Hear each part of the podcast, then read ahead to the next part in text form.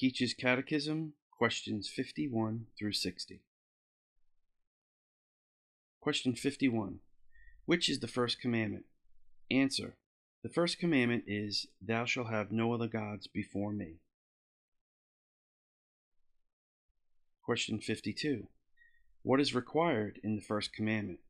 Answer.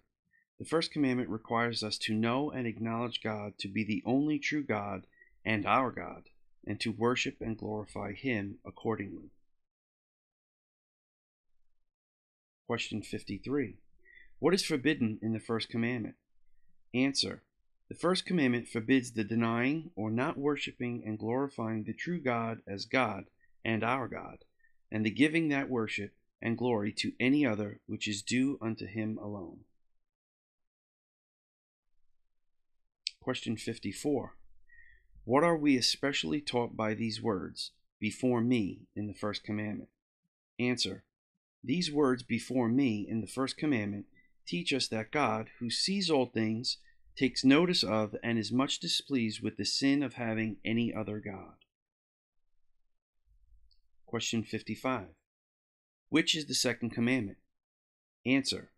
The second commandment is, Thou shalt not make unto thee any graven image, or any likeness of anything that is in heaven above, or that is in the earth beneath, or that is in the water under the earth. Thou shalt not bow down thyself to them, nor serve them.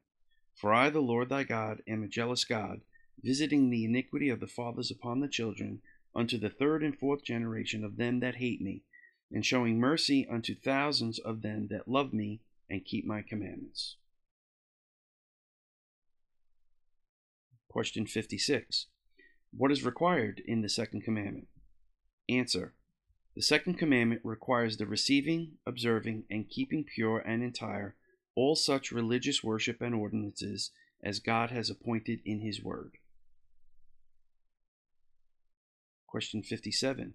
What is forbidden in the second commandment? Answer.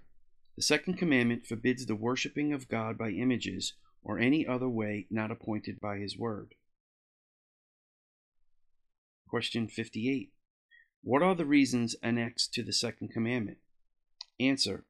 The reasons annexed to the second commandment are God's sovereignty over us, His propriety in us, and the zeal He has for His own worship.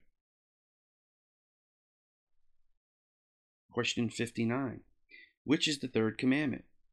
Answer. The third commandment is, Thou shalt not take the name of thy Lord thy God in vain, for the Lord will not hold him guiltless that taketh his name in vain. Question 60. What is required in the third commandment? Answer. The third commandment requires the holy and reverent use of God's names, titles, attributes, ordinances, words, and works.